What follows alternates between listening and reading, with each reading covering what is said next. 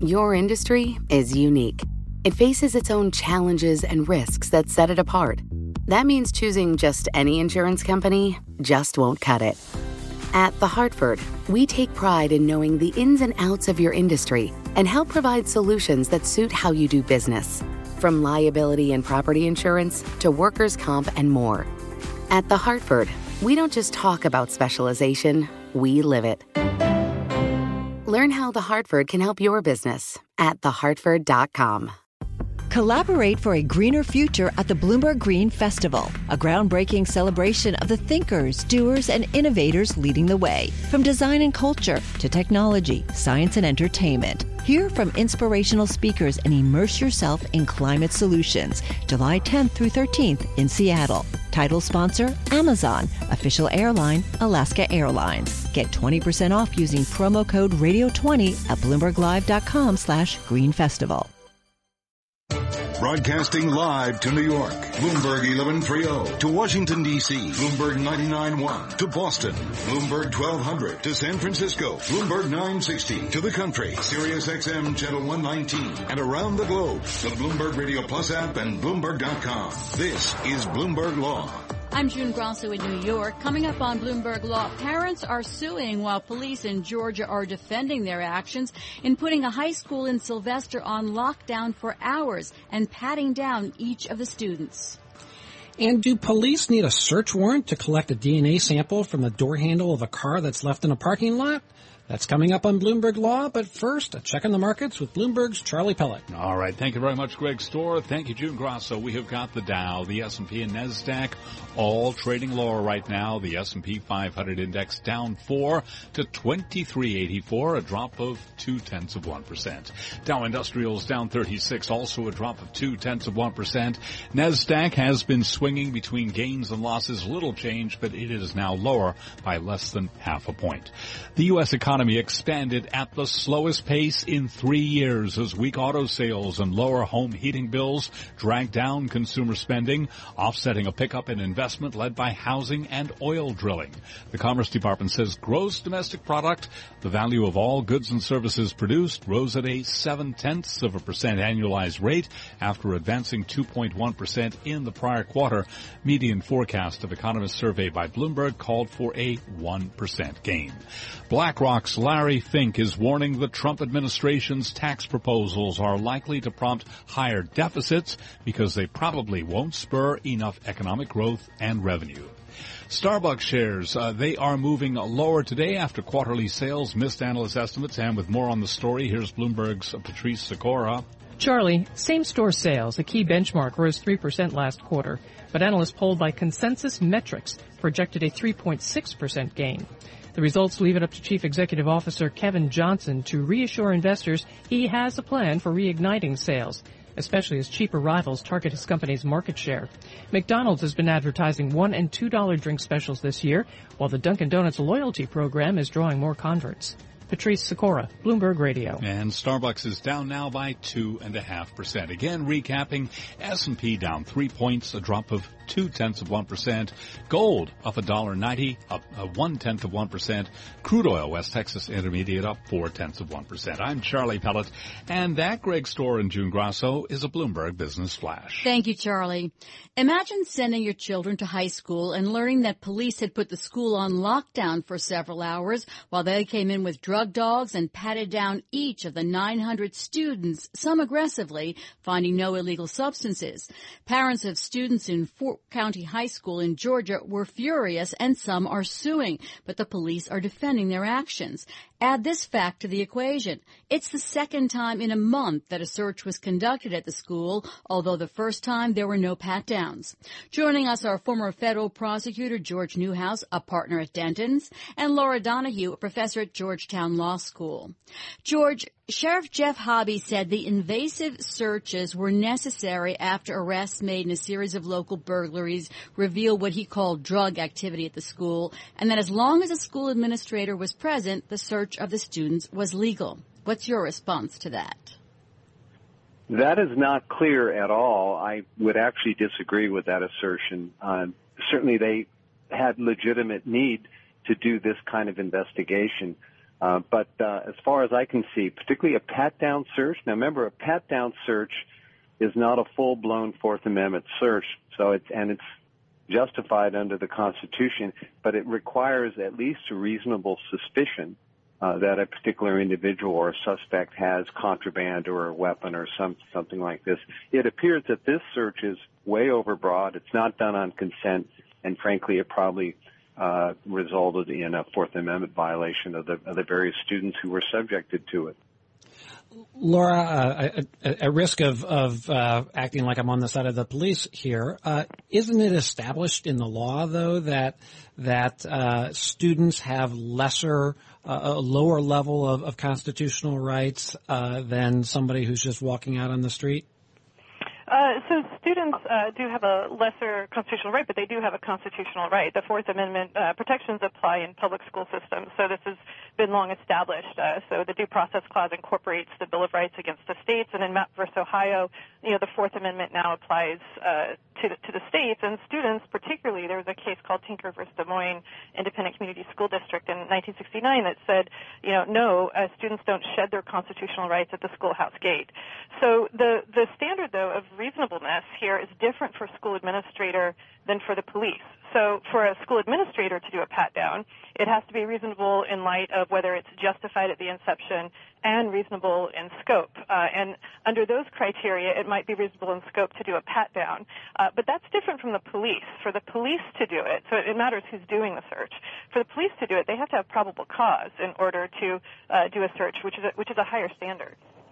George, when you say pat-down, I'm wondering, I'm thinking of a pat-down like you'd see in a TV show. In this case, they admitted, the police, that some of the pat-downs were especially aggressive, and some reports are that the searches extended to the girls' bras and the inside of the boys' and girls' pants and thighs. Is that a pat-down? Well, it's a great question, June. Remember, the pat-down search or stop and frisk goes back to a Supreme Court case called Terry versus Ohio, which is at least 30 or 40 years old. And in that case, it was a very limited search. It was literally a officer stopping a suspect. He had reasonable suspicion to be concerned for his safety, and the intrusion of the search was extremely limited. So these aggressive searches, and certainly as you've described it, I would believe that would be a full-blown Fourth Amendment search that would require probable cause or some exception to the warrant requirement that would otherwise be binding on the police. And I completely agree. The students have Fourth Amendment rights like anyone else, and there may be, in some circumstances, administrative searches done by school officials, which are not really done necessarily for law enforcement purposes, could be subject to a more lenient standard. But the kind of search that you're describing, intrusion, would clearly trigger Fourth Amendment interests. Laura, I think this may be factually disputed, but if school administrators were there watching the police, does that help police at all in terms of their justification? No. Actually, the courts have come out and said just standing there is not sufficient to trigger, for instance, increased Fourth Amendment protection. So similarly, it would not be sufficient for a reduced standard of just reasonable suspicion to apply to the search itself. And as George is saying, the intrusiveness of the search actually is the key point. So there have been cases where schools have, for instance, looked inside the band, going around the pants or in girls' bras, and this has been ruled to be unconstitutional for them to do that. The other point that's worth bringing up is it's also not sufficient for the reasonableness prong, even for school administrators, to say that somebody hangs out with somebody else and therefore they've waived any protections against search. So that's actually an insufficient reason to say.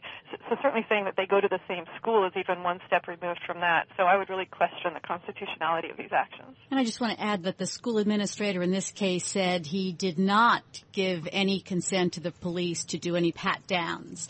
Coming up on Bloomberg Law, what kind of a search by police constitutes a trespass and a Fourth Amendment search? How about swabbing the exterior door handle of a car parked at a mall to collect DNA? But now the latest world and national news from Nathan Hager in the Bloomberg 99.1 newsroom in Washington, D.C. Nathan. June, thanks. President Trump has just arrived in Atlanta, where he will become the first sitting president since Ronald Reagan to address the National Rifle Association's annual convention. The president will also attend a private fundraiser for Republican Karen Handel. She's headed into a runoff special election for the congressional seat that was left empty by Health and Human Services Secretary Tom Price. Now, before he arrived in Atlanta, the president signed another executive order, this one aimed at expanding oil and gas drilling in the Arctic and other federal waters. We're unleashing American energy and clearing the way for thousands and thousands of high-paying American energy jobs. This order reverses an effort by then-President Obama to make most federal waters off-limits to drilling indefinitely. California Attorney General Javier Becerra released a statement saying his state will vigorously oppose offshore drilling. Shutdown averted. First the House, now the Senate have passed a one-week spending bill to keep the government open. Never too late to do the right thing, as my mom used to say. And the right thing to do today is to pass this rule, pass this bill, give our friends, the appropriators, the time that they need to negotiate a final bill. Oklahoma Republican Congressman Tom Cole on the House floor. Those appropriators are expected to work through the weekend to iron out their differences on $1 trillion+ bill for the rest of this fiscal year. Global news, 24 hours a day, powered by more than 2,600 journalists and analysts in more than 120 countries. This is Bloomberg. Global business news 24 hours a day at Bloomberg.com, the Radio Plus mobile app, and on your radio. This is a Bloomberg Business Flash. From Bloomberg World, Hank Waters, I'm Charlie Pellet. NASDAQ trading close to a record. The Dow and S&P lower, little change right now. Treasuries are dropping, oil closing in on $50 a barrel, even after the U.S. economy reported its slowest pace of expansion in 3 years. The 10-year yield, 2.30%. Gold up $2 the ounce to $12.67, up 0.2%. West Texas Intermediate crude up 30 cents a barrel, $49.27 on WTI, up 0.6%. The S&P 500 index down 4 at 2384, down 0.2%. Dow Industrials down 40, also a drop of 0.2%. NASDAQ lower, little changed, down now by 0.5 point. I'm Charlie Pelletan. That Greg Stohr and June Grasso is a Bloomberg Business Flash. Thank you so much, Charlie. When does police action count as a Fourth Amendment search? The Supreme Court has said the government commits a search when it trespasses on a person's houses, papers, and effects, among other things. But here's the problem. What's the test for a trespass? In a new decision, a Louisiana federal judge found that the police swabbing the exterior door of a murder suspect's car parked in a mall for DNA was a Fourth Amendment search because it trespassed on the car. We've been talking to former federal Prosecutor George Newhouse, a partner at Dentons, and Laura Donahue, a professor at Georgetown Law School. George, this investigation is the subject of the Discovery Channel TV show Killing Fields. Tell us what happened. Well, the individual Schmidt was suspected of having committed a murder, and the police decided that they needed his DNA to obviously compare against samples collected in the evidence. So they went to his car, and on the external side of the car, the door handle, they swabbed and obtained his DNA. So they didn't actually go inside the car. They simply swabbed the handle and obtained DNA.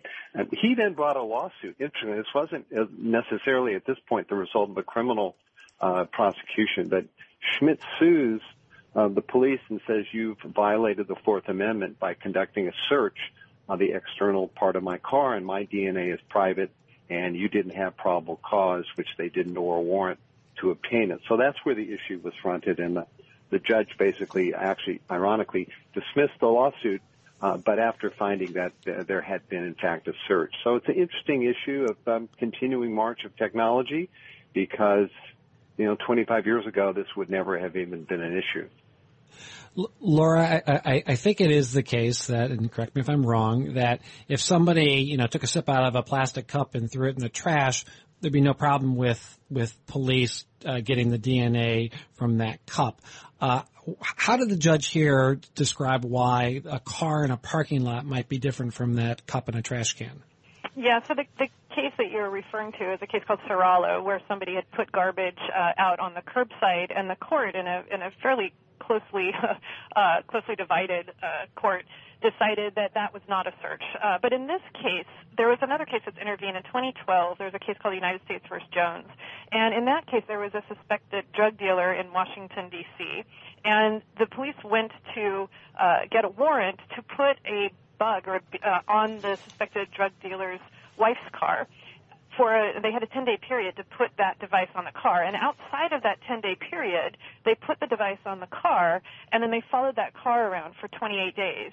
And when that came to the Supreme Court, Justice Scalia authored the opinion of the court, which said that it was a trespass because attaching a beeper to the outside of the car was a trespass on the car itself, and he got a majority, so 5 justices went with him on that case, that actually this was a trespass. So what's interesting is there's another case, kind of a companion case that didn't come up in this context, but Maryland v. King, where you have somebody who had been suspected of assault, and he was arrested, and when he was arrested, they did a swab of his cheek and got his DNA. And when they ran that DNA, they found that it matched the evidence in a rape case, and they used that evidence to convict him. So when the question came to the court, can you take DNA evidence and use it for this other crime, is this a search? Again, a tight court, 5-4, Justice Kennedy authored the opinion. He said, well, there's a legitimate state interest. It's not invasive enough when you take DNA from inside somebody's mouth. It was collected during the booking and arrest, therefore it could be used.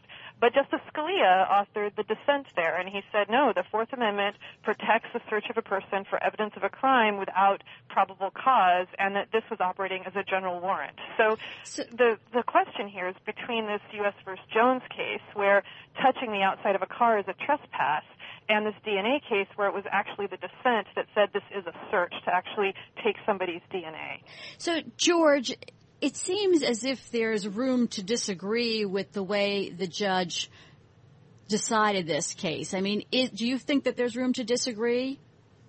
Not only is there room, but I do disagree with the federal district judge's opinion, and I do not believe that the Supreme Court will follow this line of thinking. As Laura correctly points out, the real problem, however, is this current standard of determining whether there's a legitimate Fourth Amendment interest by coming up with this property, this trespass to chattels, which is just an archaic term, of course, for property. And that was, in fact, the rationale in Jones. But in this case, I think the answer is going to be if you leave something in the public, whether it's trash put at the side of the curb or the exterior of your car, I don't think the court's going to say that we have a continuing Fourth Amendment right of privacy. And I think that legitimate police investigations where they are sampling or getting evidence from something that you consciously put in the public. Now, you may not realize that your DNA is out there as well, but it is out there. It would be available for anyone to, come by and swab the exterior handle of your car door. So I think at the end of the day, the Supreme Court will probably not follow this logic. Laura, do you agree with that? And if so, how do you distinguish it from the Jones case? I mean, both of them are cases where there wasn't any damage to the car. In Jones, it was just a device put on the car. If that was a Fourth Amendment action there, why wouldn't this be? So I do disagree. Respectfully, George, I disagree with that. Because in this case, so you have somebody swabbing the outside of a car and getting very personal information. And the Fourth Amendment grants the right for people to be secure in their persons, houses, papers, and effects. And part of that right to be secure in your person is control over your DNA. So just as Justice Scalia in the dissent in Maryland v. King pointed out, this was a search to find out more about somebody's DNA and to identify people using DNA. And you combine that with the trespass that goes on when you attach something to a car, which is the court's decision in this case. In addition, this idea of public versus private, this is one of many ways Fourth Amendment doctrine is really unsuited to a digital age. There's this idea that when you're in your home, you're private, but when you leave your home, it's not a search because you're in public. Yet a shadow majority in Jones recognized that following a car for 28 days, even though that car was on public streets, that there is a privacy interest in that. Now, the court has not fully moved in that direction. People point at this as a shadow majority in Jones, even though it was decided on trespass grounds. But I think the court, if you look at that case and the Florida versus Riley case, which has to do with a search of an individual's cell phone, the court is beginning to understand that in a digital age, not everything that's done in public can be collected 24/7, and there's no privacy interest entailed. You can learn a tremendous amount about an individual from what happens in public. There's that kind of constant monitoring is problematic. So I actually think the court might go a different direction and finally recognize that we can have a privacy interest in what we do in public space. And in this instance, it has to do with the sanctity of the person, their DNA. It's hard to think of anything more fundamental to personal privacy than your genetic material. I want to thank you both. It's good to have a difference of opinion and see both sides. That's Laura Donahue, a professor at Georgetown Law School, and former federal prosecutor George Newhouse, a partner at Dentons. That's it for this edition of Bloomberg Law. We'll be back Monday at 1 p.m. Wall Street time. In about 15 seconds, Corey Johnson coming up with Bloomberg Markets. What's happening, Corey? Maybe Corey is not right there, but I will tell you that a lot is going to be happening there in San Francisco. Corey Johnson and Carol Masser coming up on Bloomberg Markets. This is Bloomberg. Your industry is unique. It faces its own challenges and risks that set it apart. That means choosing just any insurance company just won't cut it. At The Hartford, we take pride in knowing the ins and outs of your industry and help provide solutions that suit how you do business. From liability and property insurance to workers' comp and more. At The Hartford, we don't just talk about specialization, we live it. Learn how The Hartford can help your business at thehartford.com. Collaborate for a greener future at the Bloomberg Green Festival, a groundbreaking celebration of the thinkers, doers, and innovators leading the way. From design and culture to technology, science, and entertainment. Hear from inspirational speakers and immerse yourself in climate solutions, July 10th through 13th in Seattle. Title sponsor, Amazon. Official airline, Alaska Airlines. Get 20% off using promo code Radio20 at BloombergLive.com/Green Festival.